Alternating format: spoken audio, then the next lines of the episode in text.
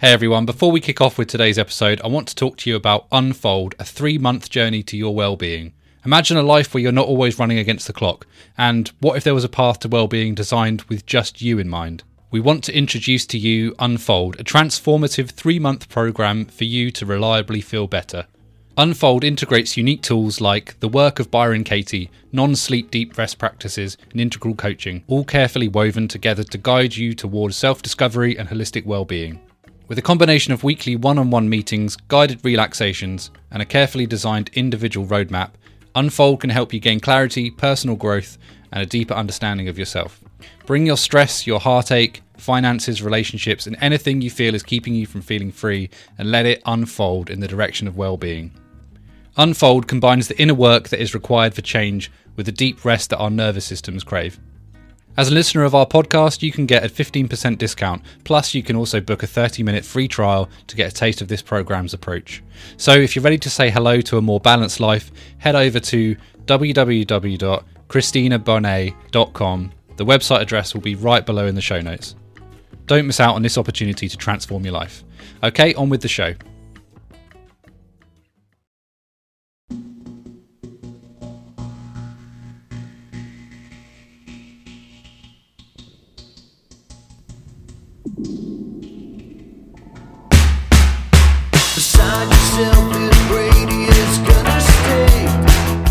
It was it was apparently it was Batman Day on Saturday. Oh yeah. Apparently it's Oh, yeah. International Bat. No, this isn't a bit. Steve's like, No, I, I- can see the face. He thinks this is a bit. There's no bit. I I've heard of Batman Day. Did we? Apparently it was Batman get a Day. cake? I've tried to look up why it was. No reason. I From what I couldn't can tell. sleep on Batman Eve. I I I was so excited for the Batman Santa Mm-hmm. to come down my chimney and deliver me presents under my Batman tree. Um, woke up at 5 a.m., ran into my parents' room and said, "Has Batman Claus, I've changed his name, been here?" And they were like, "Yep."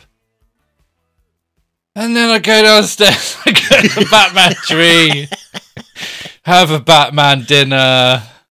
Yeah. Ha- Classic Batman dinner. Classic Batman dinner. because I actually celebrated Batman Day with style. Lucas, the Batman Day changes date every year. Yeah, I know. I don't. What's the purpose I then? Then what's the what's the thing? You know, there's a question mark, isn't there? Yeah, well, The kind of question mark that the Riddler might use. You know what I mean? Oh. as performed by Jim Carrey. Yeah. Why not? yeah. Yeah. Hello, welcome to What is Music, Hi. music podcast about music. We are a podcast that focuses on discographies in their entirety, and we're doing deep dives on one artist at a time. You join us for season six, which is called Are We Enjoying This? A critical analysis of the history, cultural impact, and music of REM. We're going through their entire career, album by album, track by track. We're asking questions like Does context matter when you're listening to music? Does knowing the history of an artist affect your appreciation of their output? And this season, we're of course asking Are we enjoying this?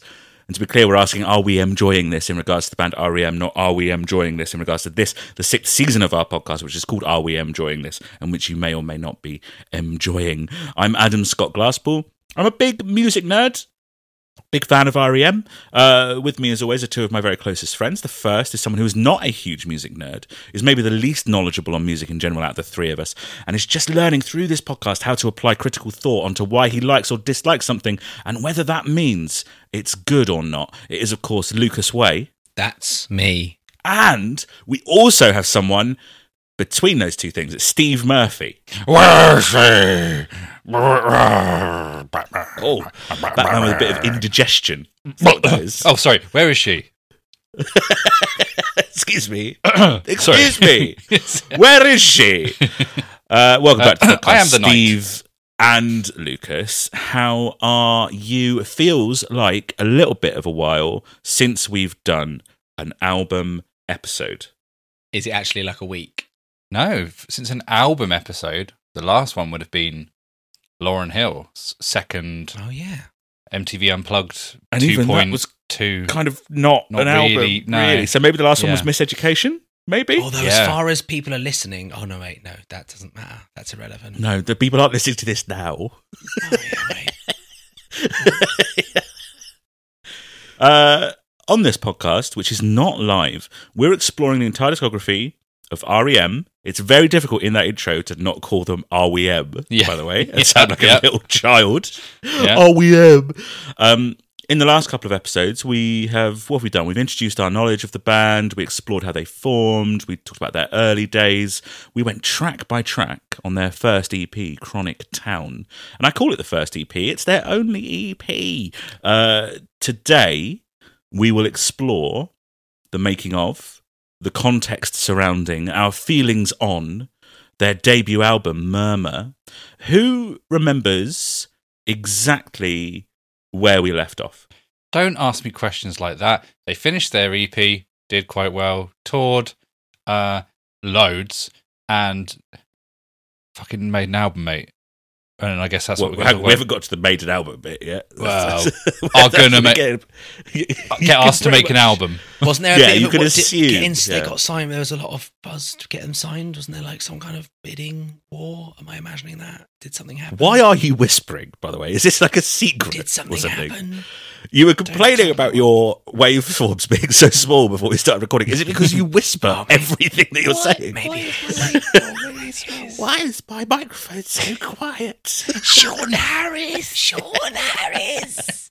Wasn't there There's something? nothing. Yeah, you kind of. There was a bit of a bidding war where, like, they turned down a major label to go. And I mean, IRS kind of are a major label, but they're a cooler, more independent major label, even though they're owned by a bigger, you know, major label. But whatever. You don't have to add loads to what Steve said to be a bang on the money, really. Chronic Town came out, big hit. Top five on college radio for three months, 20,000 copies sold, voted second best EP of the year by Village Voice. There was an article about the band and the EP in Rolling Stone magazine. And remember, Rolling Stone magazine in 1982 was like the cultural center of music criticism, probably. It was like what the NME is today. No, it's like it's like the NME Yeah. was to like in the nineties, probably. That's probably a, a good way of putting it, but only here because I don't think the NME really translates uh, to other countries. And also in nineties, wasn't it probably its peak in like two thousands? Britpop, my guy, Britpop. We you know we love to mention Britpop, um, but it's you know Rolling Stone magazine. It's where people got music news, uh, music news, and obviously. News. Yep. Yes, yeah, indeed. Uh, pre-internet, Pre-internet. pre-discussion forum, and MTV had only been broadcasting for a year. at Breer. Yeah, sure. broadcasting for a year. Brilliant. Um, print, print magazines very much the dominant way of expanding your interaction with the music that you were listening to. So having your band written about in Rolling Stone, we understand what a big deal that is, right? We understand that. That's a that's a big deal. Okay, good. Okay, good. We're on board. Yeah. Um, the band, though, kept chugging on. They basically lived on the road, playing show after show after show, because that's the thing that they loved doing the most. Uh, it wasn't all plain sailing. It's classic tour stories, you know. There was a gig where they were opening for. Are you going to say Tories? Is, is that what you wanted to interrupt for? Tour stories? Is no, I was stopping myself saying it. I did it. I did it physically, which interrupted you. yeah, you held up a little finger wag, and I was like, I know what he's, I know what he means. Yeah. Um, there was a gig right where they were opening for uh, exotic dancers in a strip club, uh, and when the Oh, wait, promoter, is that the the name of the band band? name? Yeah. What What are we talking? no, here? no, no, no, no, they were just. Uh, It is you now. know, Do you want to join Yeah, my well, band? guess- We're called Exotics Dancers in a Strip Club. that's not bad. It sounds like eighties new wave or something. It does. Yeah, we are Um, that actually. when the I, I don't know what the promoter thought he was booking, but when he saw them, uh, he offered them their five hundred dollar fee not to perform. Which was a Oh. bit of a result because I think the crowd would have just demolished them. Um, there was a gig where only five people turned up, so instead of playing, they took them all to dinner instead. Lovely. that must have been that must have been quite nice. Yeah. Um, uh, less nice, they played at a military base where someone passed them a note that said, "Play another song like that and die, faggot." So that's Yeah. less nice than the other. A bit you know, less nice than going to less dinner. nice than going Yeah. to dinner with REM. Yeah. Yes. Um, And of course, guys, classic tour hijinks like Hijinks. going to, to No, we can't. We need to quit. We need to stop this. Keep doing it for the whole episode because we've got stuff to do. No. we've got We we've must got stuff to do. We must be It's- stopped. It's, it's such a long episode. episode. no. uh, they they do things like go to people's after parties at uh, people's houses and steal food just so they had something to eat the next day. Uh, they left their manager a hundred miles behind them and had to turn back to get him. Uh, yeah, stuff like that. It's interesting how they had to go to parties to um, steal food to, so they got something to eat, but they'd quite happily take out five strangers for dinner. I think they haven't got their priorities straight. That silly young rock band. Playing silly buggers. I think Yeah. what they're doing. Um, but also, what they're doing while they're on tour is writing more and more songs and kind of maturing their sound. Um, have Have we talked about how they write songs? I'm I'm going to go and assume that that uh, Stipe comes in at the end. Uh, no, they- no, that's that's what I thought you might think. right. Um, it's it's it's a little different to most of the bands that we've covered so far. If we stick strictly to the bands, the Manics, lyrics first, lyrics given to a different person who then writes the music but also sings the lyrics. Bit of a weird way of doing it. Muse, music first, with the lyrics and vocals added towards the end of the process, with the primary songwriter kind of overseeing that entire process. That sounds right, doesn't it, Lucas? Yeah, and the lyrics are, you know. An afterthought. an afterthought. Let's yeah, let's put it that way. Well, they're not though. They're not an afterthought. They, they to Well, them, they're they a are. thought. But it's Um, not yeah. a great thought. Uh, Ra- Radiohead, everyone involved in the writing process, but the a lot of the time, full songs come from one guy, Thom Yorke. Although they also work in like snippets and, and build songs together. REM is maybe the closest to Radiohead, except Michael Stipe is kind of a wild card. Um, the musical song ideas come from any of what I think we should call the players, uh, which is uh, whose names are, of course. Bill Berry, I was going to do Buck, it. Mike Mills. Don't worry, I've got you covered, Lucas. I was going to give it a try. I had Bill Berry. all- you, in the last episode, you called him Bim Bop Bim Bill Berry. I didn't have. Have Mike- you I didn't. have you Mike already Mills. forgotten what he said for the other ones? Peter Buck. And? Mike Mills. Oh, They're no. all great, uh, like warm up. You know, Bill Berry, Peter Buck, Yeah. Mike Mills. Oh, you, Um, you, you peaked on. they all contribute to that process to like varying degrees depending on the song. Stipe contributes from the beginning of that process, and he has some ideas on how things should sound, but he doesn't play an instrument. He will just instantly start working on melodies and lyrics. So the musical parts are informed by those melodies. You can obviously hear that in the bass, for instance, but it's not a case of songs are worked on, given to Michael, and then he just slaps a vocal melody on top of it. You know, it's all woven in from the beginning of the process. I mean, that sounds like the correct way to do things. It's weird the idea that a song is written and then you go put some lyrics over that. Because to a lot of people, put the main thing they'll hear over that. So I mean, like people like the vocal melody is often the thing that people most follow on a song, and the fact that that's often like put in to fit the music that's already been written is a bit odd, isn't it? Well, at this point in the 80s, I think um, traditionally songwriters, like, they're kind of written by one person, right? It's a someone with a guitar and a voice. And then the arrangement is kind of secondary. That typically is, is what happens. The song is written and then the arrangement comes up. Just Um, one guy and a guitar, you know. Just one guy and a guitar, you know, man. That's all you need. That's that's rock and roll. Work, living on a dream, working on a. Beat farm. Yep. Is that something? Yeah, yeah. okay. Working on a beat farm. I'm, I'm getting one going. Oh, this is a good song. Living on a dream. living on a beat farm, living on a dream. Working on a beat It's farm. working on a beat from. Working on a beat farm, living on a dream. Living is working, working is living. on a- Okay, so you are really muddying the waters between what living and working actually constitutes. Exactly. Yeah. So he is dreaming of a beat farm. Was he dreaming at any point? dreaming no, he was not of dreaming. was- farm. He was living and working. Now he's dreaming. dreaming of my work. Okay. I can't remember what it was anymore. So just splice that together, put a drum machine Doesn't to it. matter. We've done it. We've done it We've done it. We've done it. And that is the first Um, song of Exotic Dancers in the Night. in a strip club. in yeah. the strip club. yeah. You're welcome. Uh, the internet. Anyway, look, shut up. REM. Uh, it's a full-on collaboration with a slight division of labour. That does actually change at some point, but we'll we'll we'll get to it when, when we get to it. The crucial thing is, and we've mentioned this before, everything had to be unanimous. All four members had veto power, and that was how they operated for business decisions as well as creative decisions. Very rare for a band in those days. Also quite rare, equal songwriting credits. Most bands one or a couple of primary songwriters are credited for songwriting, and therefore they are paid the publishing royalties.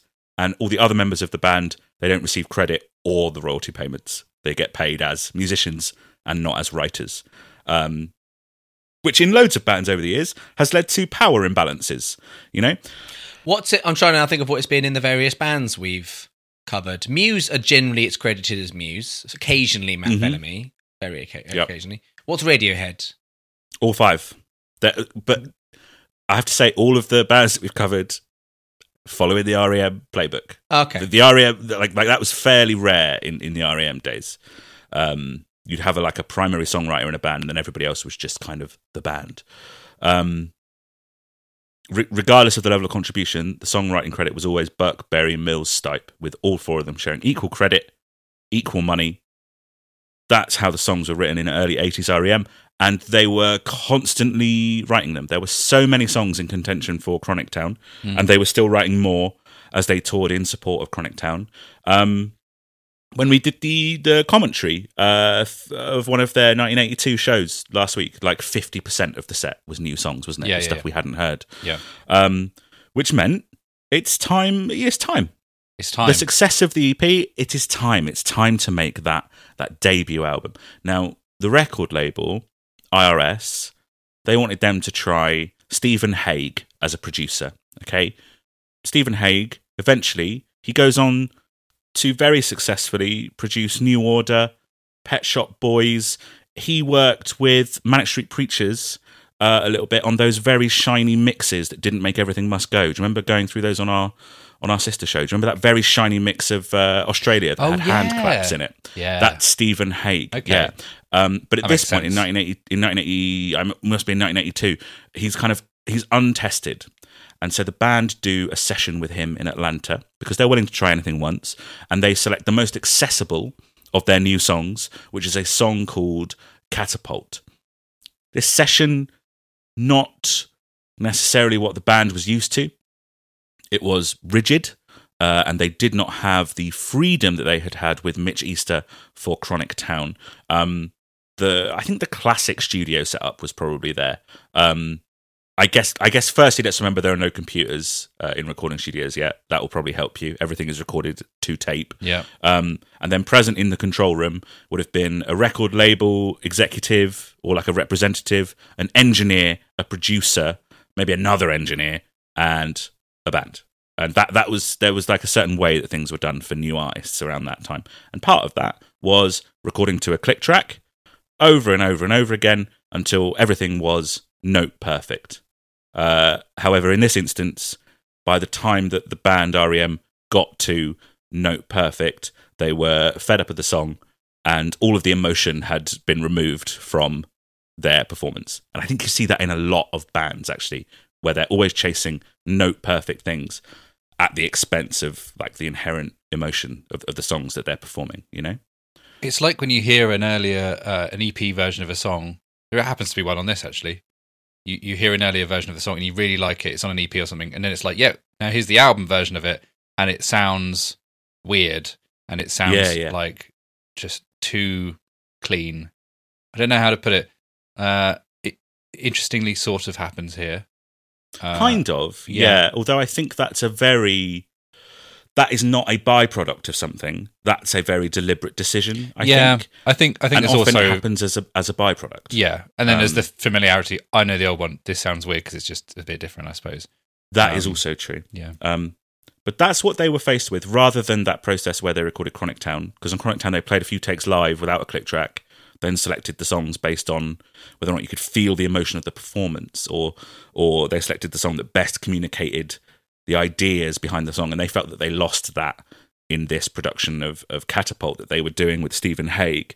And then Stephen Hague took the tapes to Boston to mix, and while he was doing that, added loads of overdubs of synths without any kind of input, any any kind of input from the band, and the band was horrified, distraught, uh, inconsolable.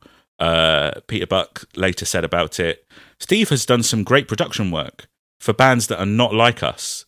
It was not a pleasant experience.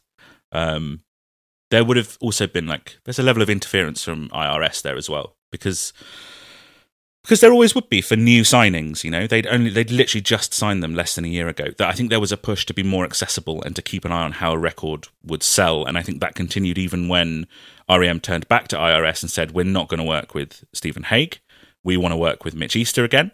Um, and IRS allowed them to do the same thing with Stephen Hague. They did like a tryout session with Mitch Easter, who also brought in his more experienced uh, producing and mixing friend Don Dixon, who helped make the leap from 16 track to 24 track mixing desk. That is a Scotch drinking guy, isn't it? Don Dixon. Don Dixon. I only work on 24 a track. He's just Yeah. following the REM thing of having an alliterative name. Yeah, he is a superhero at night. That's yeah, a good Don point. Dixon. That is a good point. Yeah. Yeah. Batman. Um, Batman. So Mitch Easter and Don Dixon work on the session. Don Dixon has some interesting stuff to say about the band in this period, I think. Uh, here's a quote from him. I think we understood things about the band that the record company didn't. We understood that the combination of their limitations as musicians was a big part of the sound. So you don't just throw those out. It was important for the band to understand that we very much liked what they were doing and we wanted to preserve that over the record company's dead body. So it's it's it's a nice thing to hear from a, a producer. I think they recorded the song "Pilgrimage" over two days in January 1983, and it's the version that ends up on the album. So th- they must have liked it. They they did a good job. They take it to IRS, who then give the go ahead to make the whole album with Easter and Dixon. Um, that is probably an important turning point in the REM story. Just that little decision, or at least the IRS years of the story, because they're allowing the artistic notion to take precedence over accessibility and financial return. You know, Yeah, which is a gamble for a very new band, right? That surely they want Yes, it to be as clean as possible. Uh, Although uh, Jay Boberg, head of IRS, did have a little chat with Mitch Easter and Don Dixon before the full sessions began, just to be like, guys, remember this needs to be somewhat accessible, you know, like Yeah. somewhat commercial, and it can't be purely avant garde. You have to kind of rein them in a little bit. Um, and they began recording at Reflection Studios in Charlotte, North Carolina, in January 1983. Um, I think as the sessions began, and I, I think you can hear this on the album. We're not going to talk about the album just yet, but I think you can hear it. It became clear that they wanted to be a bit of a different band. Um, I I think we'll pick up on this like as we do the track by track, but I think there's more subtlety. There's fewer harsh edges. They spent a lot of time with acoustic guitars. Peter Buck had never played an acoustic guitar before this session, uh, rather than those kind of spiky electric guitars that you hear on Chronic Town. Um, not everything changed. Michael Stipe still sang completely obscured from view and like cryptically. He he recorded in a stairwell outside the control room of the studio. Um, and it was Dixon that noticed Mike Mills' harmonies actually grew into secondary melodies, almost kind of cutting across Stipe, and encouraged them to make more of that. And then he also mixed the harmonies quite high.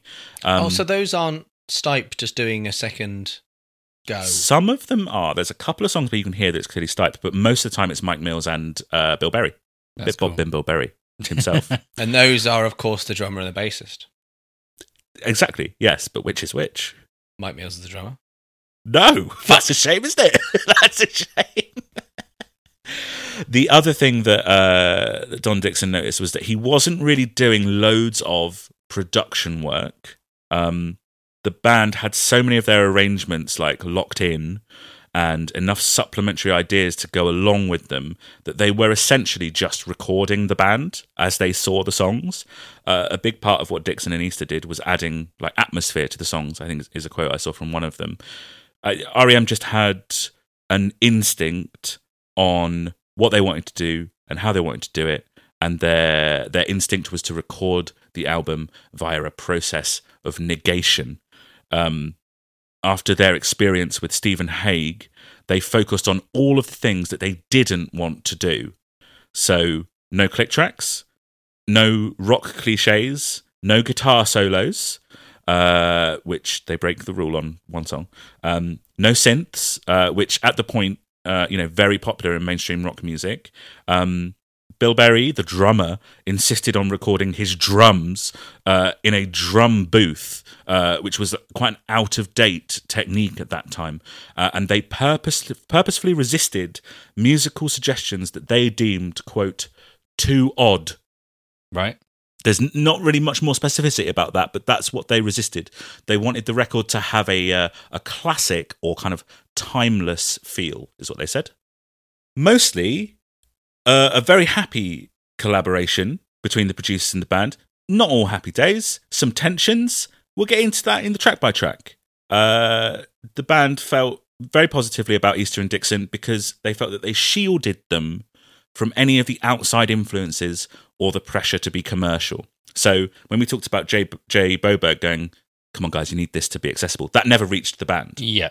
The the producers sucked that up and like, right, okay, we we we will manage this instead of putting that uh, demand on the band.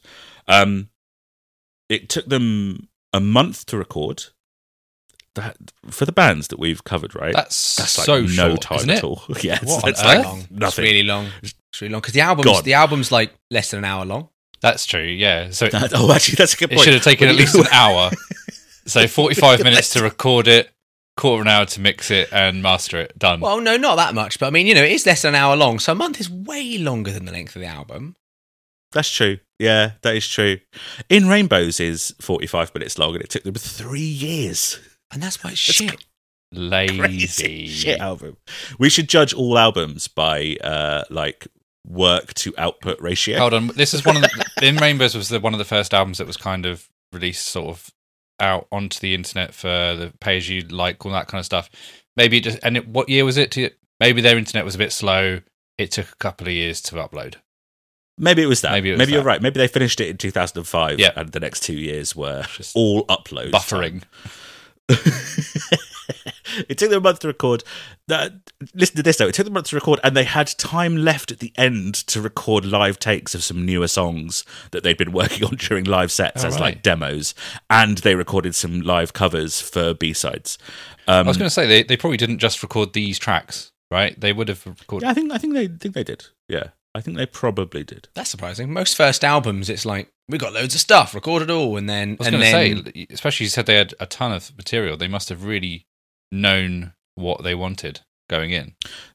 The only thing I can really track down in terms of sessions, I think they might have attempted a version of Seven Chinese Brothers, uh, which is on the next I was album. going to say, is that something we're supposed to understand? Like Yeah, you just no, said some no, words there. not. Yeah. There's going to be a bunch of stuff I'm going to say that you're not going to understand, and it's just for me and the listeners, really. it's just, it's That's just, in between there us. for me. It's just a little something for Daddy. Uh, it cost twenty eight thousand dollars, uh, and the mood was good. Peter Buck said. I remember thinking, God, I can't wait till everyone hears this because it was different. It didn't sound like our other stuff. It didn't sound like us live, and it didn't sound like anything else that was coming out. Uh, and Murmur is released on April the 12th, 1983 in the US and August the 29th, 1983 in the UK. So the US release is just eight months after Chronic Town. It's 12 tracks and 44 minutes. Good It's a good length. It's a good- It length. is That is an album. swift. It's a swift little album. It goes quite Yeah. swiftly. It does. It reckon. does. Yeah. Because we we've had forty five minute albums before, and they've been like ten tracks. 12 tracks. There's a lot of variety, a lot of new stuff in the space of, of, of 45 minutes. Um, it's produced by Mitch Easter and Don Dixon. The artwork is by Carl Grasso, Anne Kinney, and Sandra Lee Phipps, with heavy input from the band, particularly Michael Stipe, who is, of course, also a visual artist. It's what he studied at university. Uh, The artwork, I don't know if you've seen it. Feel free to pull it up. Uh, it's kind of an abstract photo on first glance, I think. I don't think I've ever really considered it. It's kind of dark and mysterious. It's perhaps a little gothic. Um, It's a it's like a forest with a bunch of like overgrown weeds Yeah, so that's a very specific weed. Uh, it's a noxious weed called kudzu, uh, which grows in the southern states of the US. Can I especially smoke it? Georgia? No. Oh. Uh, well, you probably you could, could, but, but, I, I would. instant death. Uh, it especially grows in Georgia, which is obviously where the band are from, and it's it's a vine that covers everything and suffocates the plants surrounding it of any light, killing them. It just overtakes whole areas, and that's what you can see on the artwork. It's a whole area ta- overtaken by kudzu. It's quite dark. It's very southern, so it potentially plays into that southern gothic vibe that they toy with, and we've talked about, and later becomes a bigger part of their kind of whole deal. Um, I've heard that area is a uh, a tourist attraction for the member uh, for fans now. Is Is that, that the right? back cover? y- you're thinking of the back Yeah. cover, Right. Yes, What's- Which is a, so it's like a bridge or something. It's a large Ah. trestle that was built as part of the old Georgia Railroad in Athens. And yeah, it became a tourist destination off the back of this album, the success of REM. It's called the Murmur Trestle. Um, In 2020, it had to be demolished because it was finally just too old and dangerous to keep up. But even that, that was that was after it had been saved multiple times by campaigns and council votes and all of that. But it's so famous and beloved that they're going to build a replica of it in its place. Right. so just yeah, they're just going to replace Who's it. Who's going to fund that? I don't know. REM, I guess. I can say, Maybe like, I can't it. imagine like Maybe the local council was going to pay for that.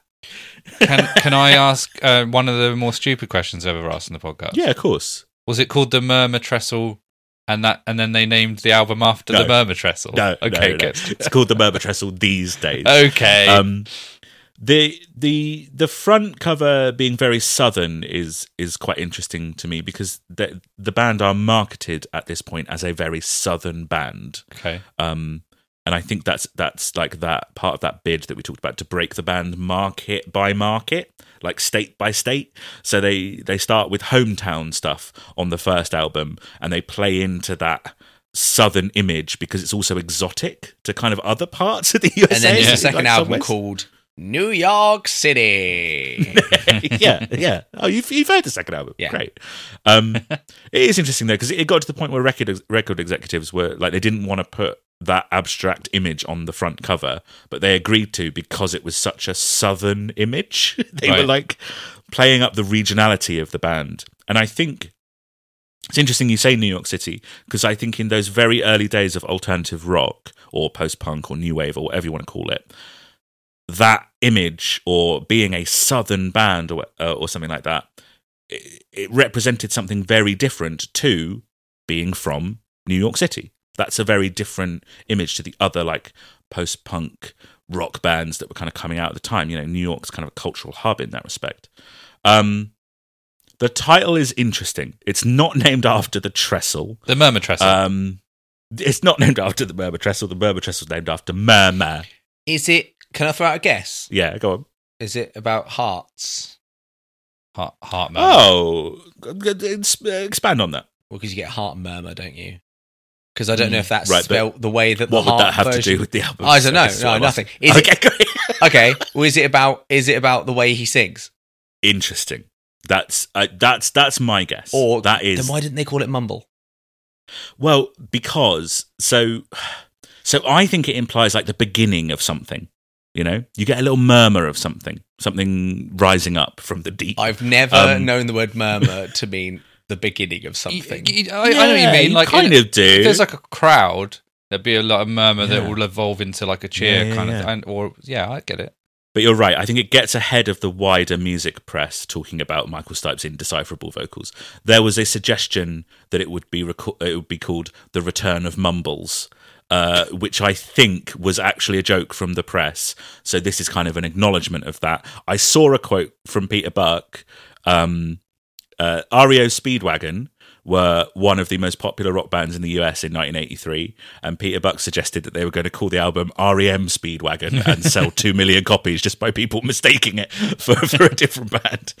Um, uh, ultimately, I love this quote so much. Ultimately, they settled on Murmur because, as the band said, it was one of the seven easiest words to say in the English language. Yeah, murmur. They did not elaborate on what the other six were. They, they just they said it's one of the seven easiest words to say in the English language. seven specific, isn't it? Murmur. hmm Murmur. Dada. I love that kind of bullshit. Uh-huh. Uh, mysterious band. Uh, yeah, just just one of the seven easiest words to say in the English language. Yeah, yeah, sure. Um, obviously, uh, we talked about how part of the success of Chronic Town was the air of mystery that the band has, like that quote where about the English language. Uh, and that comes from their image, which I don't think you guys have really reckoned with yet. We'll find some time to do that. Um, it's to do with how they were in interviews. You know, they were very private people. But also, of course, Michael Stipe's lyrics. Lucas, something interesting I think has happened over the course of the beginning of this season so far. Your classic stance, classic Lucas. If you're an action figure, it, it would come like you'd pull your string and you'd say something like this, uh, which is don't care about lyrics, listen to the vocals as though it's just another instrument. The the example of that being you'd rather listen to Sigur Rós than Bob Dylan. Um, on the first episode of this season, you got quite excited because Michael Stipe, at least initially, has the same view as you. Uh, vocals as musical composition, they add texture. If you don't understand what's being said, that's absolutely fine. And then when we got to Chronic Town, uh, one of the things that you criticised it for was not being able to hear the lyrics. Uh, and I'm, I'm desperate for you to speak on that. I, I guess it's like I want to have I, what is Adam is I want to have my cake and eat it too, Okay, which is that I want to be able to hear enough that I can pick up on some kind of hook, yeah. but I don't want to have to pay attention to all of it to get it. Do you know what I mean? Okay, right. you would like a middle ground. So the Manics. Yes, that's Right? Whenever managed. Yes. I mean there is a lot you should pay attention to with the Manics if you want to really get you know the best out of it. It's probably why my it's probably why my it's probably why my season was Muse, wasn't it? Because you can hear plenty of lyrics, but also they're largely uh, not important. Inconsequential. Yeah, yeah, that's true. That's true. But what what about the vocals on on Murmur then? They seem more audible to me. More, Um, they are, maud- more, they are maudable. maudable. Yeah, good. Okay, Yeah. good. Um, they are still like quite mute, like a texture. They're like an instrument. One or lot two. places. Mhm. Is wild. A wild. and also um, TB, TBH. A lot of songs have about eight lines, Yep. Yeah, Yeah. yeah, There's there's quite a bit of repetition. so he's also not exactly packing in the lyrics in a Nicky Wyo esque way or anything like that. There's a lot of It's repeated. not Lauryn Hill. no, yeah. yeah. there's a lot of very basic. I mean, still a lot of them I didn't get until I read them. Yeah, I mean that's the thing. I think uh, I I think that the the vocals, if you, even if you're not focusing on lyrics, I think the vocals are a bit more successful here. Yes. because I think on Chronic Town, uh, we were talking about how some of them are quite monotonous or whatever, and that kind of turned you off a little bit. Whereas here, I think the vocal melodies are much more dynamic and they're much more engaging. There's still some quite horizontal. Oh melodies. yeah, there's some bits. There's some there's some drone bits. for sure. The other thing is though, even if you can hear what he's saying, can you understand what he's saying? There's kind of two levels to it. Even if you know it word for word, Yeah. do you really know what he's talking about? So a couple of them I looked up the lyrics and I'm convinced that even those lyric sites um just guess what he was saying. But but on the other hand of that on the other hand of that and what and if I was on a planet the planet there's no planet on one No hand uh the other side of that is that it is just uh nonsense. Sure. Um, so it's it's very interesting having a season where, like we did on Chronic Town, where we just kind of kind of go, it might maybe he's kind of the vibe is this, and this is the thing, like this season I feel is going to be very much. I'm going to get have to get used to enjoying the vibe of uh, the song rather than specifics, like in terms of lyric or what he's saying or anything like that. Because yeah, as Lucas said as well, a whole lot of copy and paste on this. there have been times where you have maybe not rated a song going into an episode, and then my explanation of what it's about and the clever way that they've written it Yeah. has kind of improved your I, uh, no, notion of the song, and you come away liking it a little bit more or disliking it a little bit more. But whichever way, it's changed your opinion on the song. I don't think you're going to get that this season. This season, guys, you're on your own. There's no hand holding from me on this season. Ah, Uh, you're going to have to come in and, and with your own interpretations and stuff. There's a lot of mystery surrounding these lyrics. I Um, liked when you hold my hand. Well, if you cross the street, well, then yeah, we'll hold hands. Yeah. Could you hold me from behind? I don't really want to, but I will if it makes Like- you feel like in safe, Ghost. Steve. I, yeah, okay. And also, there's Um, clay. Michael Stipe. Michael Stipe has, has this to say about the the essence of mystery. Um, and this is just how Michael Stipe talks, by the way. Any wife or husband, any lover, can tell you the importance of mystery, what a large part it plays in life, and how important it is to leave a little bit for people to work out for themselves. Yeah. I think that's a good point. Uh, adding to that mystery, Michael Stipe did not discuss his lyrics in interviews in the same way other artists did. Um, I like that. I, I, I don't like it when in interview we're like this song, this song's about this, and when I when I'm saying that, what I'm actually saying, and it's really clever, is that I'm saying this. Um, Yes. You're doing the Matt, quite Bellamy, Matt Bellamy.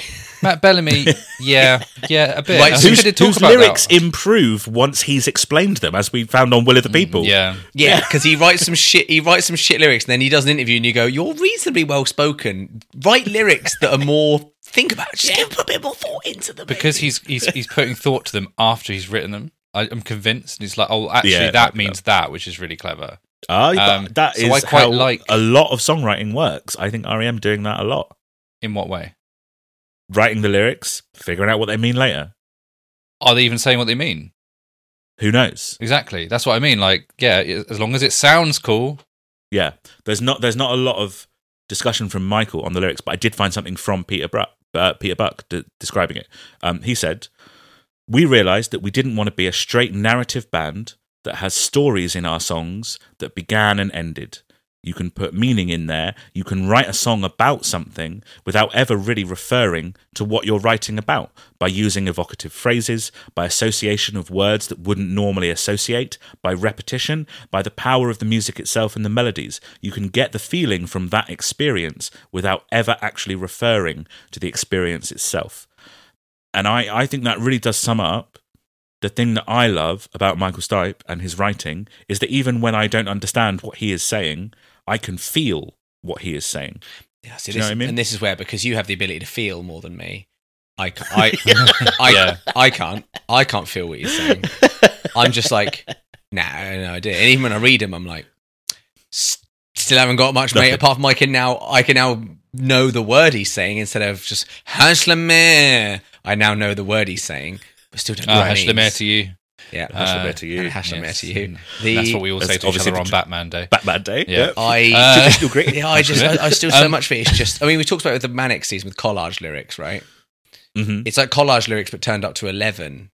Yeah. Yeah, all of the Manics collage lyrics were around a central point, and it seems like these are all uh, the REM ones are disparate images plucked from the ether of Michael Stipe's brain. Here's what here's my analogy. Uh, the Manics collage lyrics are like you know those big posters where you if you look in really close, actually the squares are things from the movie, and they make a a big picture of the movie. Yeah, Uh, but then REM have just uh, put it all on there, and it's like, oh, that maybe maybe that's a woman's face. I, I think, know. I think I can see a face. think maybe.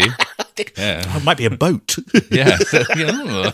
Uh, but I get like imagery from this. I don't know what it means. I've written down what you know, what I think. You know, Well, thi- this is going to be my to, central question for a few episodes. I think is does it have to mean anything if it feels like something?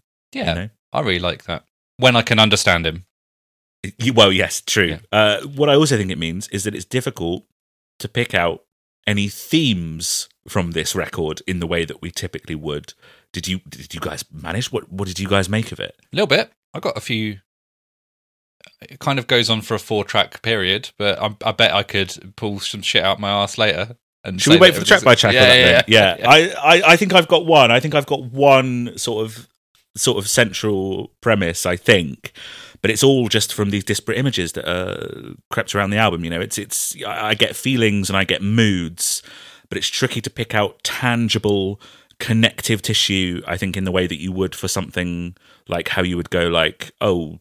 Alienation of the modern world. That's what OK Computer is about, or the Holy Bible is about The, the horrors of humanity. Yeah, exactly. You don't, you can't point at Murmur and go, "I know what that album's about." I have no notion. Like the, the, even after reading them, this album may as well be sung in Hopelandic.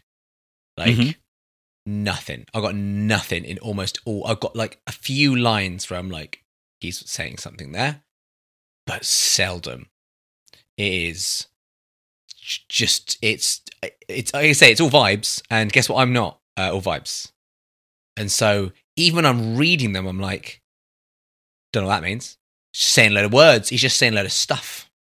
from your descriptions over the years of how you listen to music and you know i put you know you put on background music to chill when you're working or you'll vibe to sigur rós over bob dylan that's all vibes that that, that like uh, how your, your description of michael stipe's lyrics there or the lyrics on murmur how does that make you feel about the album Well, the thing is, it's that almost that thing of though, but because they they are lyrics sung in English, you know, with words, so maybe it changes the expectations slightly that I should at least be able to at least parse something from them, right?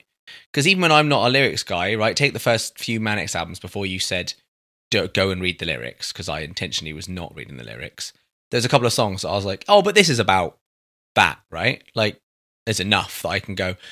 There's no real surprise what NatWest, Barclay, Barclays, Midlands, Lloyds is about, right? And so, Mm, yeah absolutely and then these, but then these, I'm just like, it's just, it's, it's nothing. It's about nothing. I have no idea what any of these songs are about.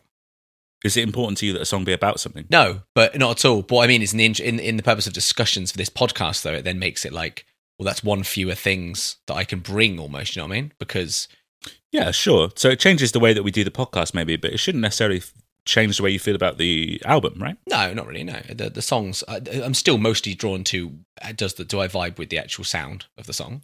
so you are vibes Shit. do I mostly click with the Steve, sound we've got of the him. song? We've got him, Steve. hey, don't drag me into this. Hello, just a quick bit before this week's episode to let you know that we have a Patreon you can subscribe to if you like what we're doing here and you want more of it. You probably already knew that. We don't stop going on about it. What you didn't know is that you can currently get a little free trial so you know exactly what you'd get as part of your subscription. You can head to patreon.com slash whatismusicpod or follow the link in the show notes to get your first seven days free. All you need to do is pick which tier you'd like a free trial of.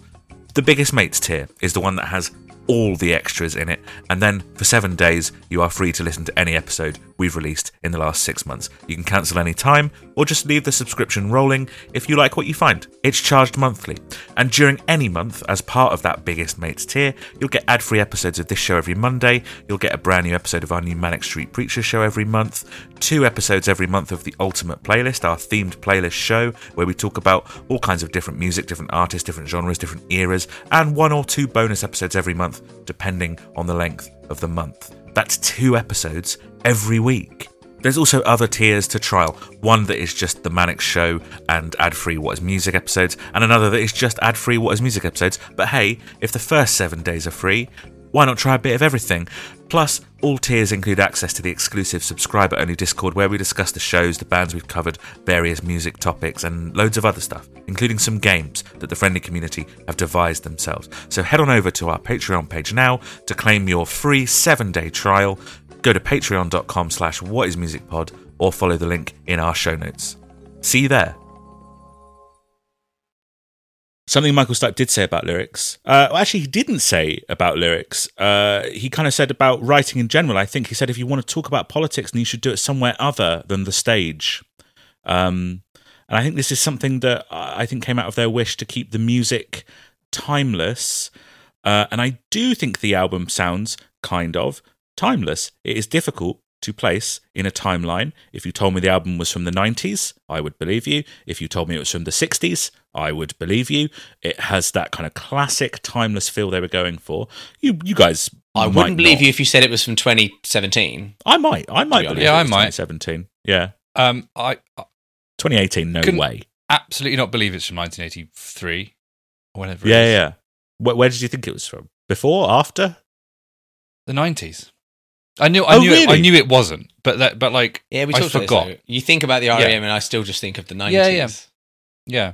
Um. But but I forget this is an early eight. Like you're talking four years prior. We were in the 70s.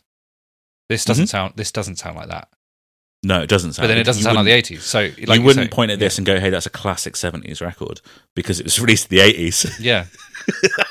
Guys, rock music didn't sound like this. Uh, no, well, it, it used to. Uh, ages ago, in the '60s, there were bits and pieces that sound like this, and I think that's what they're pulling from, and that's that timeless feel that they're Yeah. that they're going for. I mean, what? Okay, what does the album? What, what does it sound like? What does the album sound like? sounds like and i'm going to sound like i'm damning them with faint praise and i'm, I'm and i still do worry for the season to come because you've said they kind of find their sound and stick to it but it sounds like rock music do you know what i mean like i can't really put a subgenre i can't really put like a load of modifiers on it they just sound like a band do you know what i mean i don't know I think this sounds a lot um, darker than I expected, despite it being a lot more clean and shiny uh, than Chronic Town because more money, um, and it's an album. But it it's got a tinge of sadness and a tinge of darkness to it, despite some of them. Get a boat, get it a bit. I'm turning to Vic Reeves. Um, despite some of the things like that, uh, but it's actually it's a bit. I want to I want to say gothic in a way. Like it sounds dark. Am I? Am There's I wrong? Am I? Yeah, but there's, it, but there's it, a darkness to it. I, I I think a lot of the spikiness has gone. I think it's a slower and softer sound than the Yeah. EP. Um, I think the, the the the punk ethos, the punk ethos is still there. The sound appears less consistently uh, on the album. Um, you know, like, like like I said, they spent a lot of time with acoustic guitars in the recording process. One song has four people playing an acoustic guitar at the same time. Um, it's like big bottom by spinal tap but it's just everyone on acoustic guitars Exactly. But what what's interesting is is I think this sounds different to the EP. But the thing that Lucas you've said both times is it sounds like E REM. yeah I think uh, I think his the the the drum patterns are very similar to what they do a lot later. He's got he's got his vocal inflections now, so we're we're used to how Michael Stipe sounds, right? So I think it's Mm. very hard to pull those away. It's got the jangly guitars in it. Um, I think what this album sounds like is uh, very similar to itself. There's a lot of songs that sound similar. Um, yes so therefore, for me, some highlights are when it it does stray away from that. Um, also agreed. so that was an interesting thing to go into. I guess the difference is, and we keep bringing this comparison to the Manic season, which is interesting, but I guess they are the most close comparison, I guess, if we're going to be like, if we're going to do anything. Um, like first album, glam rock, right? And like stuff like that. And then they go like heavy and then they do this bleak. And whereas this sounds like what I imagine REM sounds like when we get to 1997 for the most part. It sounds like REM. And so I don't know. I can't help but have a little bit of like, do something. Do you know what I mean? Do and I know it's hard to take that away from the fact that this was doing something because this is 1983. Yeah, yeah, exactly. But it's hard for me in 20, 2020, what year? Three. 2023 to uh, to he- not hear it and go, do something though, do something different. I mean, you you know, you've said two dates there, and it is important to remember they are forty years apart. This is a forty-year-old That's album. fucking mad. Because I think of a insane, isn't it? 40 year old album and I think of like Abbey Road. Deep Purple. Yeah, sure. I mean, this is only thirteen years after Abbey Road, isn't it? It's fucking Um, mental. Yeah, yeah, it's crazy. It's an old album, and so you have 40 years of music that has come out after this, and some of it sounds a bit like this. And it's that thing of, but it doesn't sound so old that it sounds like classic rock, you know? It sounds like things that followed because things followed it. And so it sounds somewhat quaint, but not classic, if you know what I mean. But this followed. Let, let, let's let's be very di- distinct about this. This is after. This is post classic rock. Classic That's rock what I mean. 60s and 70s. That's what I mean. But because, it, because it's not quite old enough to be classic rock. Yeah, yeah, yeah. Also, they were deliberately trying to buck the trends of classic Peter rock, like I just said. Like, n- yeah, exactly. No, no rock cliches, no guitar solos, you know, no synthesizers. They were trying to get rid of all of the classic rock cliches. You know, um, I, I just, I think, I think there's a huge difference between this and well, okay. I'm going to delete the word "huge" from from that. I think there's a Yeah. difference between this and the EP. Yeah, I think know? there is, but but I think it, that's mainly in production potentially. No, I don't think so. No, I've instantly disagreed with myself. Yeah, the songwriting's Yeah. different. Yeah, it's darker. it is. Well, you say It that, is. but then Radio Free Europe is on both.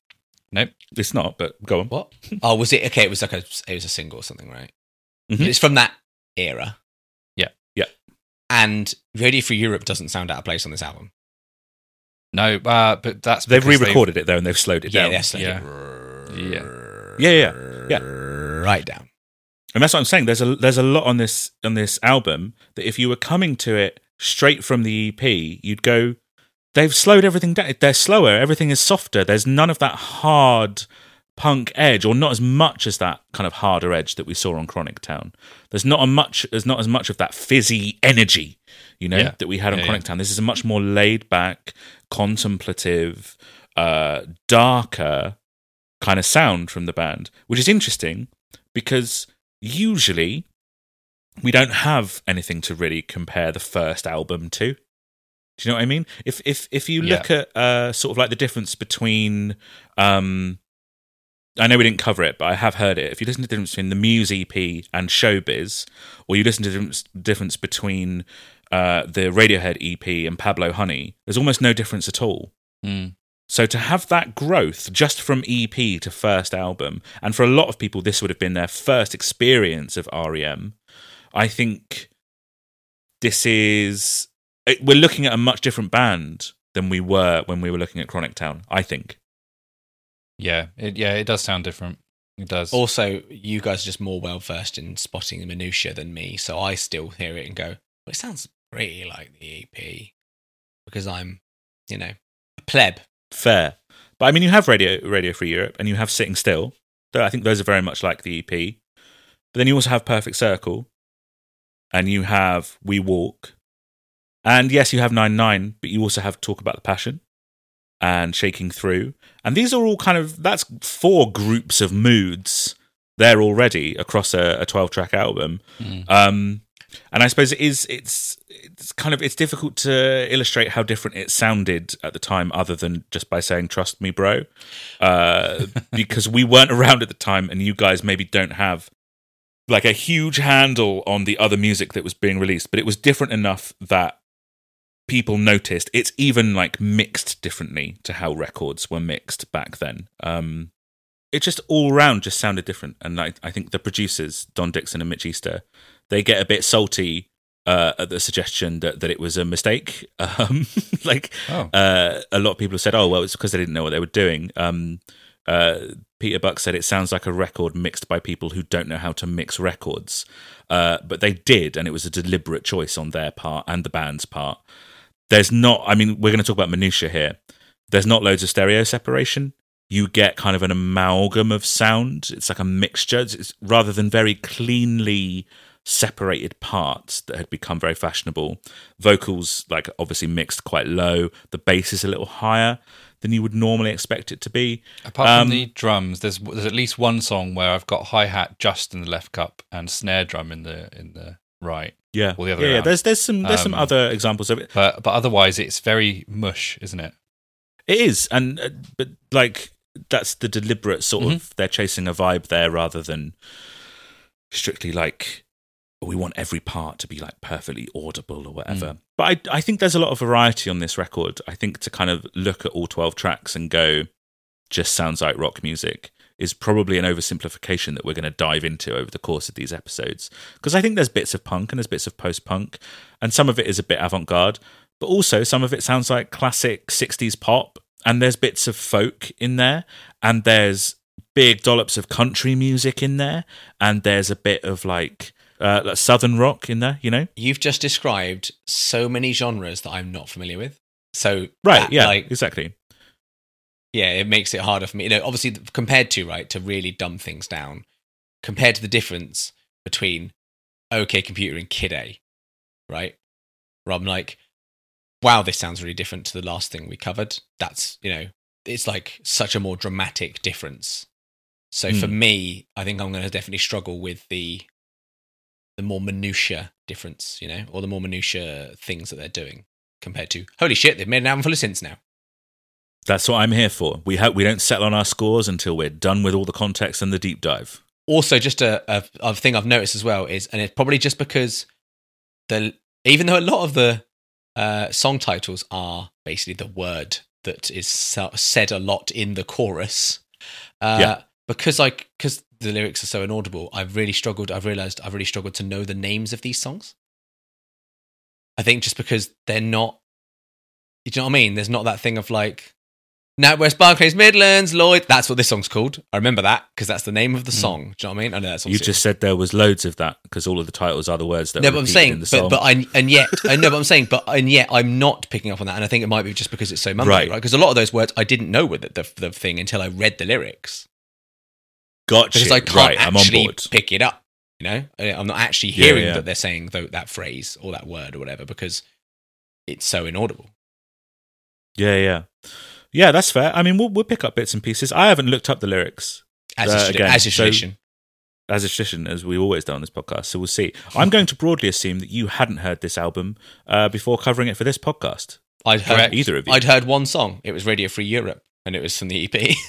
Yeah. and it was Not no, the not from the but EP, you and, it, and it's been re-recorded Yeah. as well. So you hadn't heard that no, version. I don't think yeah, I've heard. fair a, enough. I don't think I've heard a single one. Of these Steve, songs. any of this recognizable to you? No, none of it. Not even, not even your your talk about the passion. Not even that. Not not even talk about the passion. No. Not even talk about the passion. I did Okay. recognise obviously Radio had- Free Europe uh, because it was on the EP, but not on the EP. But It wasn't on the a EP. different version It it. was re-recorded. You hadn't heard this This is version. a Yeah, different yeah, yeah. version of it. Yeah. I'd obviously heard it. Uh, not paid it as much attention uh, as we pay it for these, uh, as discussed. Not the album I started with for them. I probably this is just for me and the listeners, guys. I probably heard Around the Sun before I heard this in full. Came to it very late. I think I did Life's a Rich pageant and document before hearing this.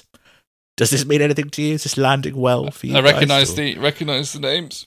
Yeah, I like. cool, that They've cool. got an album called Document. They do, yeah. That's quite funny.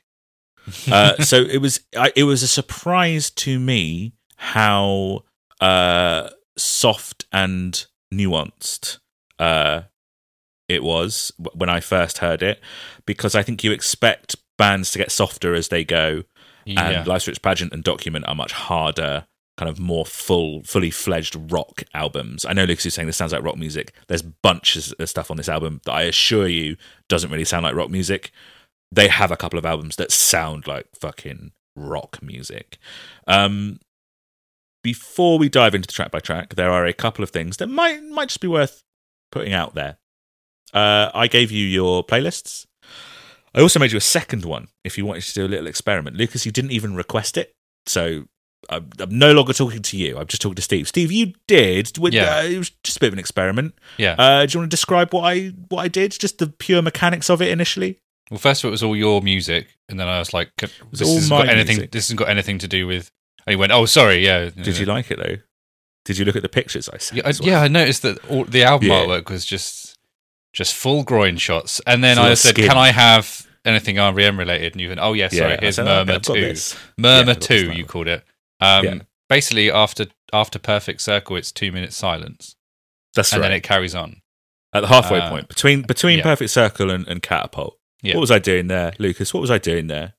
That's a version. That's what it sounded like on vinyl or something. There's some. There's, there's another version. Something.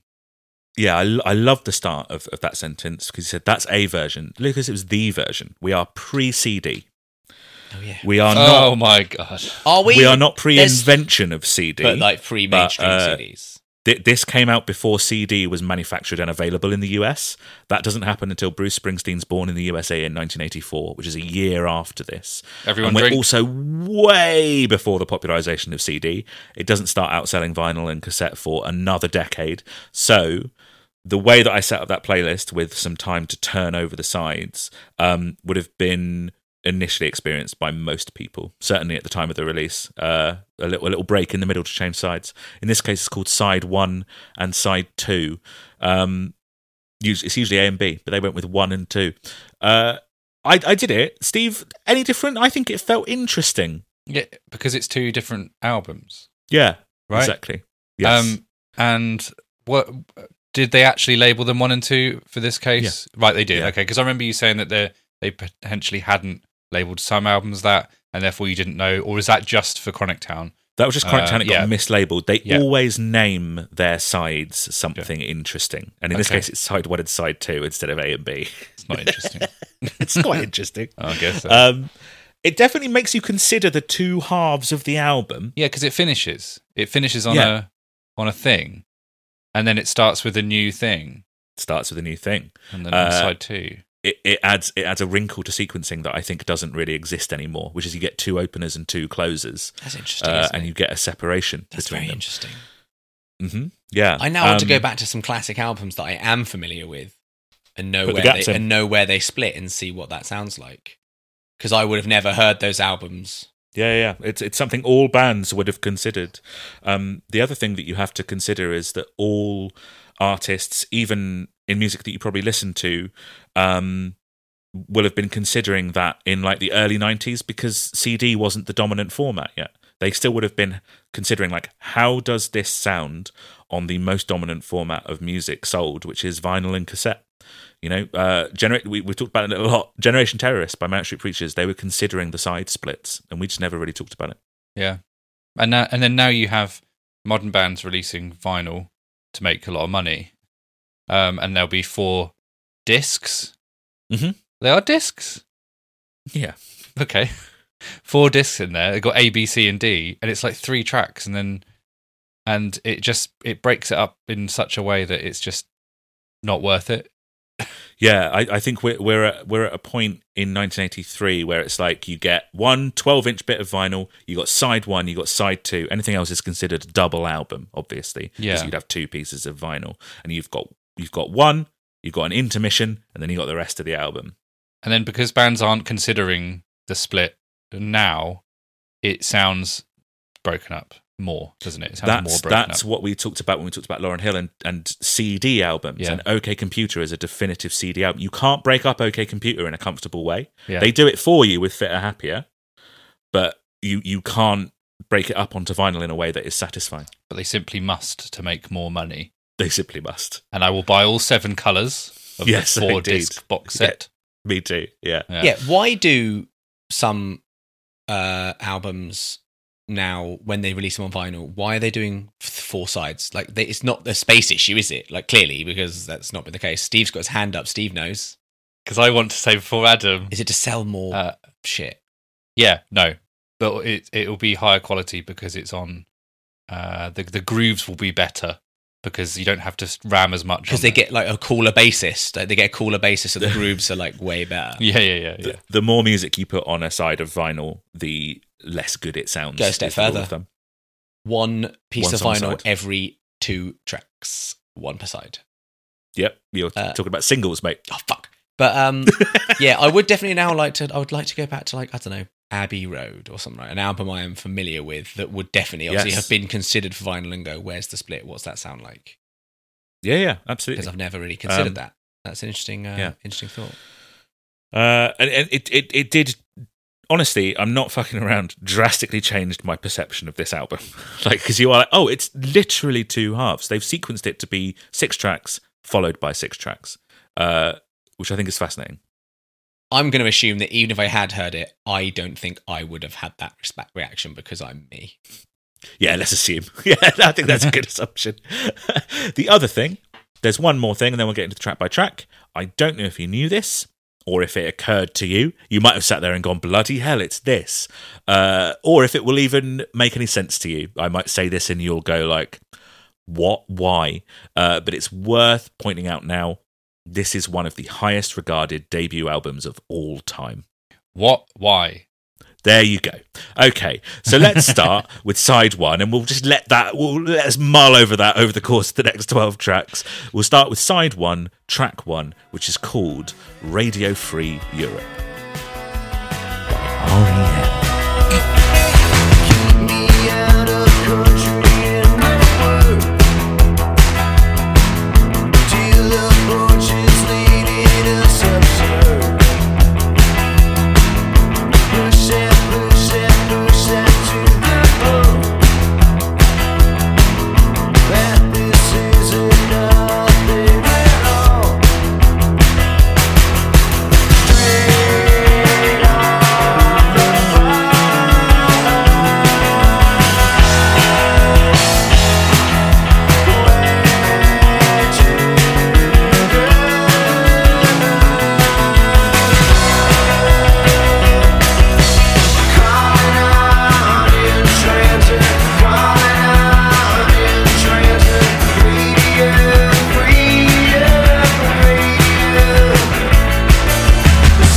Radio Free Europe, the opener of the album, also the first single from the album. So they released Radio Free Europe as a single twice. Um, The- the the opening is um, that weird little fade up thing is is a studio hum that is put back through the bass guitar, uh, which creates an interesting and weird sound to open your album with. I think immediately giving you the idea that you're listening to something that is kind of different, uh, which is a funny observation to have on this podcast because it, this is the one thing that we've heard before. Yeah. Uh, Yeah, This yeah. this this was their first single recorded for Hib-Tone. It's re-recorded here. It's cleaner. Steve, I think you would probably agree with that. Mm-hmm. Yeah. It's slightly slower. Yeah. Um, I think it's a great opener for the album. I think they've retained the energy of it. It has a weirdness to it. Sounds very unique. Sets up the indecipherable lyrics thing very quickly and clearly. Finally saw me, hum me, your friend in row. Yeah. Yep, that's it. You do so many schmer noises when you do that. It's always schmur. It's because it's from The Sims, I think. Oh my God, it's like a sim. Yeah. Shming, shmang, shming, shming. Um, maybe the least decipherable thing on the record. Uh, and we have often said that records' perceptions can come down to the first few tracks. I think there are more decipherable things on this record, but everyone goes, "Oh, you can't hear anything on this record." Potentially because Radio Free Europe is the first thing. Um, yeah, I mean, what what were your guys' thoughts on this? it's, it's a funny thing that at this point, because the way we do it in chronological order like this, and it's like, I know this one, so therefore my perception now is Radio Free, Europe is one of their biggest songs. It's one of their Uh, biggest hits. Because I'm like, oh yeah, it's their it's their big hit, Radio Free Europe, back in action at the open. Of course, you're going to open the album with your biggest like You song. open You'd open every hit. album with your biggest hit, wouldn't you? always open with the same song. Yeah. like the 1975, And then Yeah, always yeah. end with Mammoth Harmonica Nights. Um, always. Wait, do the 90, what do the 1975 do? Do they always start their songs? What? the The first track of their album is always called the 1975. Oh. didn't know that. That's interesting. But it's not the same song every time. No, They've just got it's a the bunch of same songs called the 1975. Yeah, That's annoying, isn't it? Oh, irritating. Yeah. It's interesting. yeah. Um, Uh, I think I prefer the Chronic Town version. Discuss. there is no Chronic Town version, Steve. You've made a fool's error. The other version that's around the Chronic Town, the Chronic Town era version. yeah, okay, cool. okay, yeah, sure, we can call it that if you want. Yeah. I think this is closer to Chronic Town than the single, but that's fine. Yeah, Steve. so Gervais. uh, I think because it's more urgent and messier, and it doesn't have uh, this. But this has those like extremely high frequency ride bells in this. Yes, Uh, so that was a bit. Oh God! But apart from that, it's quite safe. what I what I will say if you if you're taking the song and just a- as a song and comparing it to the other song, Mm. I think I probably prefer the Hib-Tone version. You're right, more immediate, more urgent, more energetic. This one fits Murmur better. Yeah. Oh yeah. Yeah. I wouldn't put Uh, the other one on. I here. would It's agree with that. yeah, when I hear this, I definitely, I'm, I still hear it and just go, why is it slow? It's dragging. It's Why not is quite it your slow? tempo, is it? Yeah, it's not quite my tempo because I'm used to the other speed now, and so now it sounds wrong. Like it, that's just an unfortunate consequence of having already heard the other version of it. Where now this version sounds wrong. It's all context, baby. Yeah, yeah, yeah. That that's interesting because because I obviously heard this version first. Yeah. Like so now the other one sounds wrong to me. I'm like, oh, I don't like the fast version. So I think it's, it's just it's just what you what what gets at you first, maybe. Yeah. What gets bedded in. Um, I, I I love the feel of the song. Like in terms of the lyrics and what the song is about. I, so th- these are lyrics that I think I just know because I think I would have looked them up. So me saying that they're indecipherable, or or even me telling you like, hey, no, it's easy to hear these lyrics. They're easy for me to hear because I have known them for 15 years or whatever. Uh, but I definitely can't fucking hear them. Uh, If you can uh, get any of these, it's it's it's nonsense, Adam. Carry on. Decide yourself if radio is going to stay. Reason it could polish up the grey. Put that, put that, put that up your wall. That this isn't country at all. Yeah. Yeah, yeah, yeah. Spot on, Uh, yeah. Calling out in transit, calling out in transit, Radio Free Europe. Um, I, I- I did have a quick look at them just to kind of jog my memory because I thought, well, I know Radio Free Europe, so there's no harm there. They're the only lyrics that I looked up for this session, and I was delighted to find that there are basically as many versions of certain lines as there are lyric sites. Um, I, Right, I saw okay. I saw radio station written down as Ray Beam Station. Yeah. Um, I saw Wheel of Fortunes leading us absurd written down as Deal of Porch is leading us absurd, which makes even less It's sense. like TikTok the lyric that it actually auto-generated. Uh, yeah, it really is. It really is. Um, Steve, you alluded to this on the commentary actually, because I think you've done a bit of homework, but it's about or inspired by uh, Radio Free Europe, um, the, Yeah. the the US funded radio station that broadcasts in Europe and the Middle East, and has sometimes been referred to as propaganda. Uh, that's what this song kind of explores. There's numerous numerous references to you decide and defying the media instead of pushing palaces to fall. Um, which I think is interesting, especially from a guy who said, uh, "If you want to talk about politics, don't talk about it on stage." That's very true. Yeah. And again, it's Free Europe, the radio station, not Let's make Europe radio free. Yeah, yeah, it's not a campaign, so that radio no longer broadcasts across all of Europe. Yeah. yeah, yeah, yeah. I actually do think that would be good though. yeah. You're not a big fan. No radio Not big waves fan for of- the entirety of Europe. No, everything's got to be on copper copper wire. Uh, the, the song, I oh man, I, I love the push and pull of this. The the very small but energetic verses and then the bigger choruses. I think this sounds more anthemic and and soaring uh, than the other one. The other one sounded very like agitated. Um, it's Stipe in 2011, so he's looking back on it, said, uh, The other guys said I'd do something harmonically that made them go, whoa, because it was so advanced. I wonder if I tricked them by accident because I still have no idea what they're talking about. Uh, and it's the straight off the boat bit.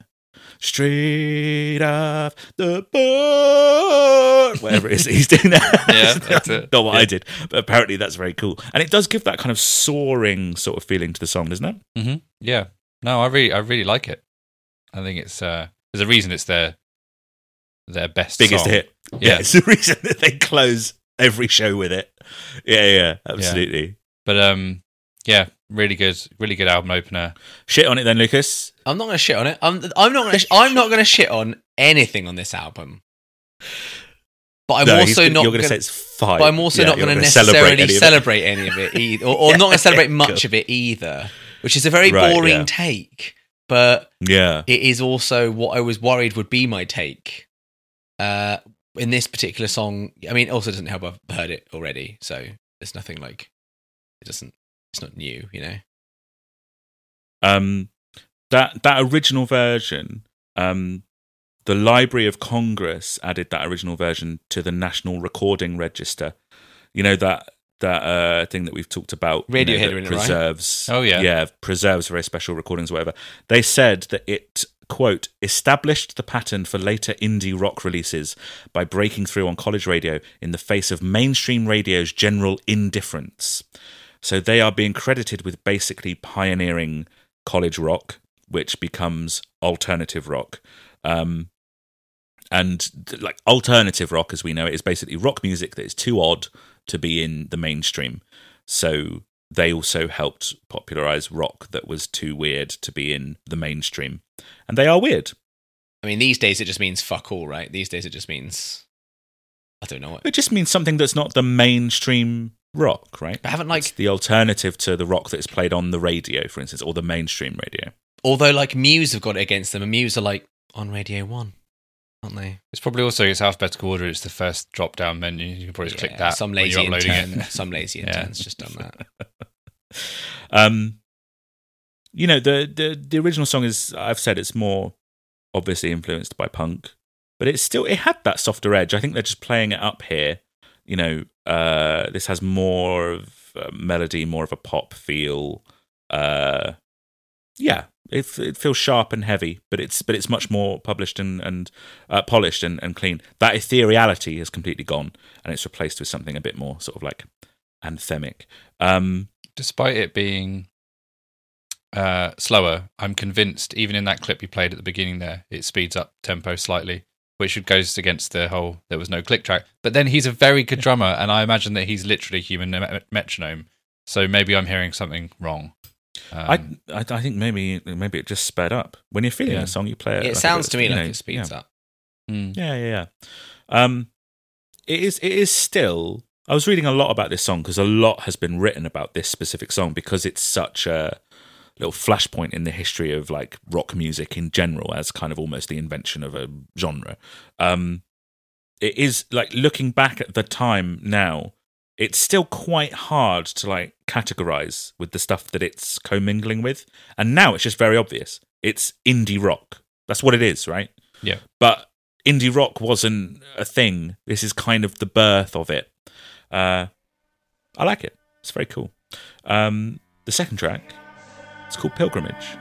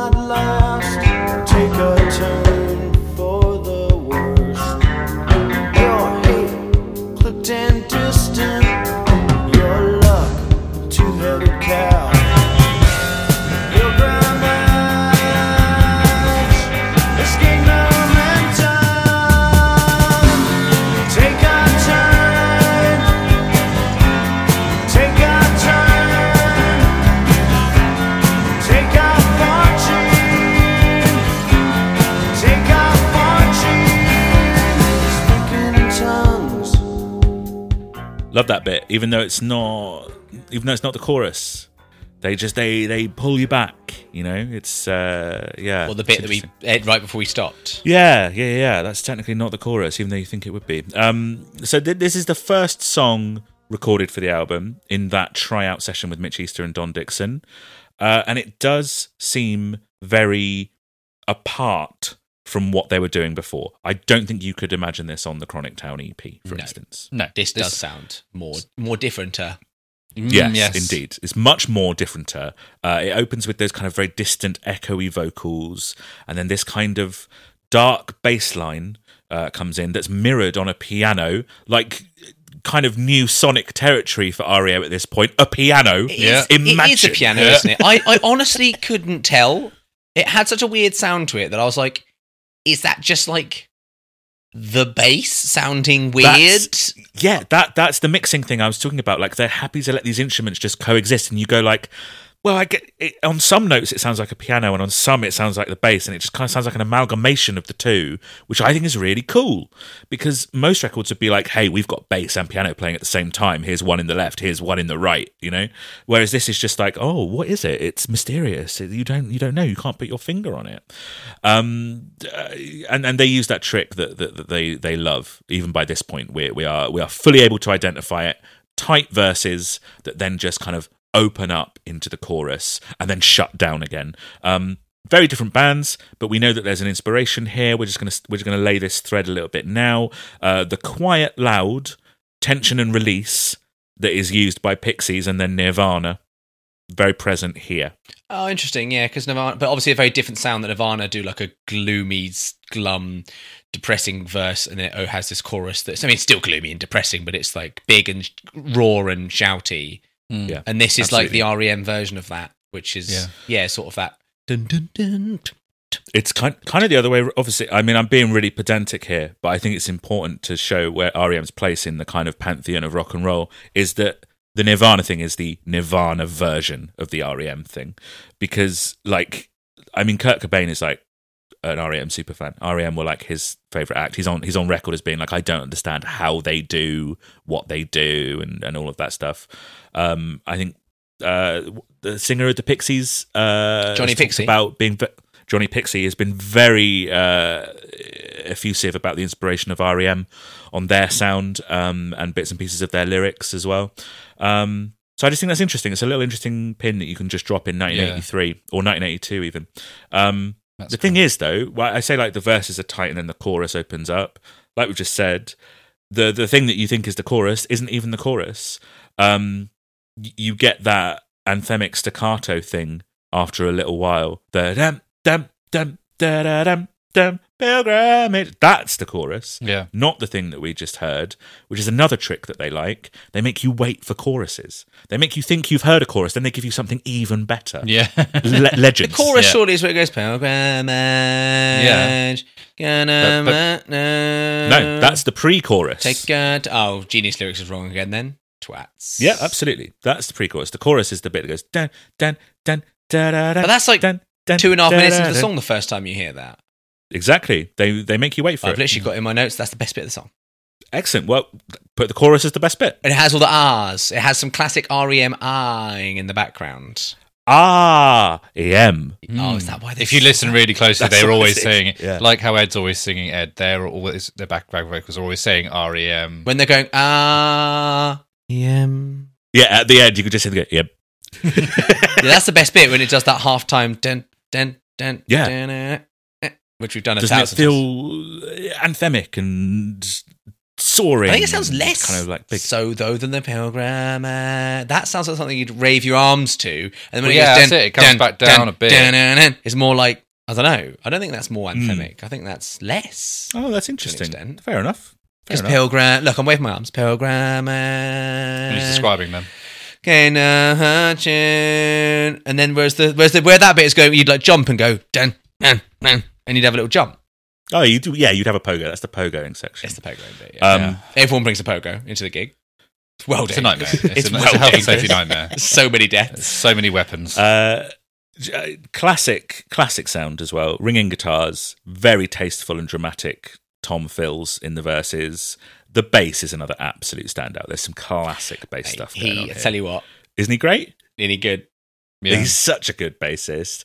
Um, all right, let's uh, let's see how I did. Uh, take a turn, take a fortune. That's what I've got. Uh, What about before that? What about before that? What about take before take a turn? Take a that's the first thing you hear. Oh, sorry, I meant the, in the in the chorus. Yeah. I do like Yeah, that. yeah, It's yeah. got a little teaser of what's to come. Yeah, yeah. Yeah. Well, yeah. You you realize that you've actually heard the chorus Yeah. already. Yeah, you yeah. heard it in like this weird, dark kind of version of it. Uh, uh, the Carmel clip, two-headed cow, your hate clipped and distant. Your luck with pilgrimage. Rest assured, this will not last. Take a turn for the worst. Your hate, clipped and distant. Your luck, a two headed cow.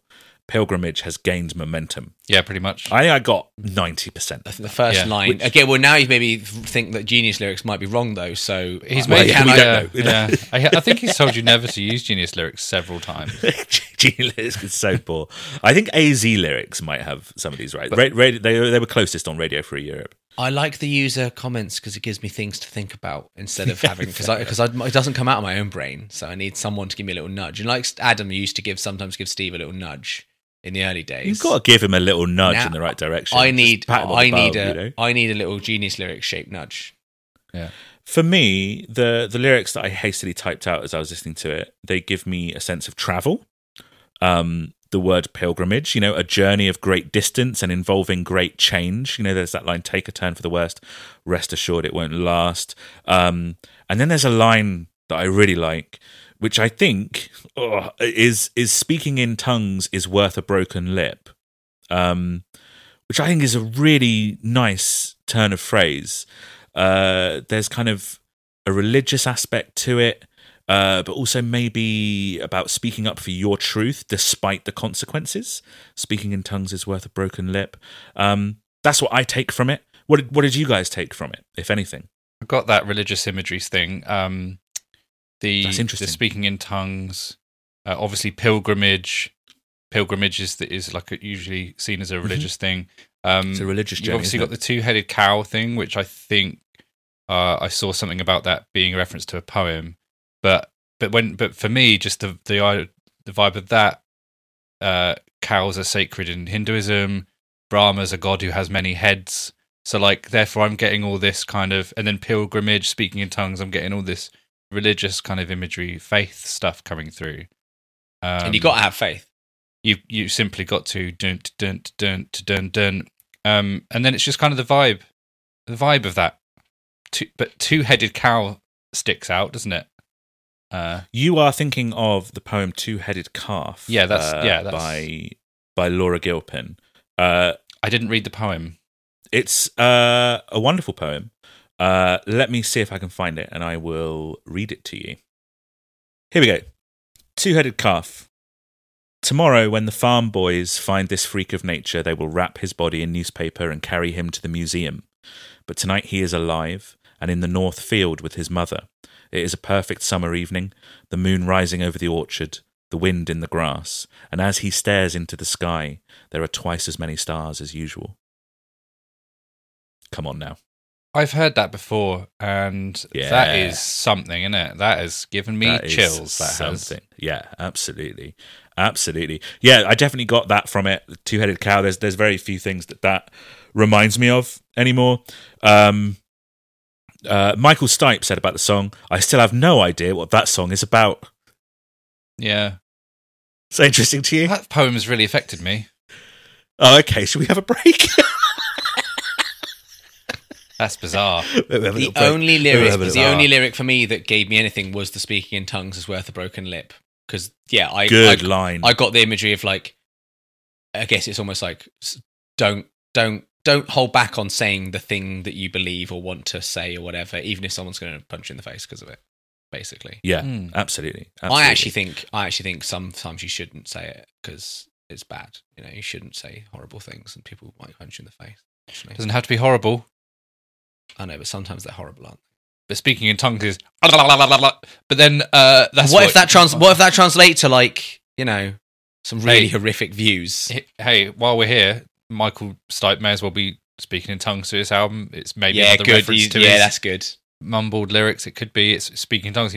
It's worth a broken lip. Um, could be. be. Could be. Um, Peter Buck said the song was was was written at a suggestion of Jay Boberg, the head of IRS, to write some slower songs. Um, they had previously been a party band that wrote fast, energetic songs for people to dance to, and they had never considered writing slower songs. So they wrote this song, and then they wrote the next song, "Laughing," and they wrote "We Walk" in the space of a week, and realized, oh yeah, we can write slow songs, and people will kind of deal with that. I think we should stop it there. Yeah, I agree. I've had enough. I've had I've had enough of you two. I'm fed let's up of it. going. Now, Let's keep going. come on, Steve. Now, come on. He's always the big man. he always wants to go out and go raving. It's nearly my. That's It's nearly my bedtime. Okay, yeah, yeah. It's my bedtime too. I'm feeling sleepy. Do you know what? Yeah, actually, let's let's split this up into nice even episodes. I don't think they'll be that even, but we will give it Oh, a go.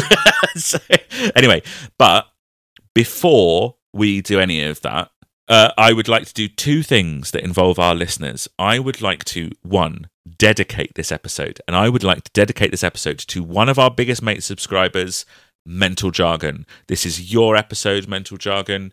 Uh, enjoy it. Have a lovely time with it. Enjoy it. Yeah, that's good. Yeah, I like Yeah, that. It's on yeah. brand. Yeah. One of our biggest mate subscribers over on Patreon. Thank you for subscribing. This episode is yours. While we're talking about listeners, can I read an email? A bloody yes. We are about what a hundred years ahead of time, so we don't have any REM emails to read. So it's mostly Yeah. going to be about Radiohead, isn't it? This is from Laurel Logan. Uh, the subject uh, line is "So many new thoughts on the bends." Uh, Hey guys, my name is Laurel. I just started listening to your podcast, the Radiohead season, a few days ago and just finished part three of The Bends. Wow. I've been a huge Radiohead fan since I discovered them when I was 14, but I always regarded The Bends similarly to Pablo Honey and wasn't a fan. I did love Street Spirit though. First, I had no idea how creative and influential it was. I was born in 2002 and grew up hearing Coldplay on the radio and didn't discover Radiohead until Burn the Witch came out. I listened to their whole discography going backwards from a moon shaped pool. All the music was so creative, emotional, and weird, but when I hit the bends, it sounded similar to a bunch of early 2000s rock I had heard all my life, and it didn't stand out to me. I never processed that it sounded so similar because It was the inspiration. Since the music didn't really grab me in a new way like it did for the rest of their albums, I never really paid attention to the lyrics and the context of it. Also, I think a lot of the songs didn't sound blatantly depressed or ethereal like some of their later stuff, so I didn't expect to get much emotion out of them, lol. You guys made me realize what I had missed, and I actually cried when I listened to it again. So thanks for that. Looking forward to the rest of the podcast. Laurel. Yeah, it's interesting. Well, I suppose this is what we kind of always talk about. It's interesting how the context of a record can just shift your perception of it, and it's suddenly a completely different album. That's what it's all about. It's Yeah. what it's all about, baby. So thank you, uh, Laurel, for emailing in. And that brings us to the end of another episode. Thank you very much to everybody for listening. Our next episode is out next Monday, and we are going to continue to deeply dive into REM's debut album, Murmur. So come and join us for that. But before you do, come and let us know what you think of Murmur and what you think of anything that we've talked about today. Um, find us on Twitter, Instagram, and Facebook at What Is Music Pod, TikTok at What Is Music. And if you want to send in something a little bit longer, maybe have us read out on the show like Laurel did, you can email us whatismusicpod at gmail.com please do email us literally any thoughts that you have because we do love hearing from you. If you liked what you heard here today and thought I'd like to hear more of that, head over to our Patreon page. It's all kinds of extra podcast shows. We're revisiting Manic Street Preachers. We're exploring all kinds of different artist genres and eras to make themed playlists. There's bonus commentaries, there's music discussion episodes, there's ad free episodes of this show, a really great Discord community, and so many Bitmojis. Uh, you can head to patreon.com slash what is music pod or follow the link in the show notes for up to two podcast episodes every single week. And there are other ways that you can support us if you would like to. You could buy some of our merchandise. We've got some shiny new REM merchandise over at whatismusicpod.redbubble.com or you can send us a little one-off donation on ko-fi.com which is ko-fi.com slash whatismusic. The best way to support us, however, is just doing what you're doing, which is listening to us. Uh, that's great. Thank you for listening. You can also rate the show, subscribe to the show, share it with your REM loving friends or your music loving friends all of that stuff. Go back and listen to some of our old episodes if you'd like to. But for now, that about does it. Thanks again for listening. We will see you next week. But for now, it's the end of the episode as we know it. And I feel sleepy. I'll go sleepy. Yeah, same. I feel off my fucking head, mate. Let's go Raven. Take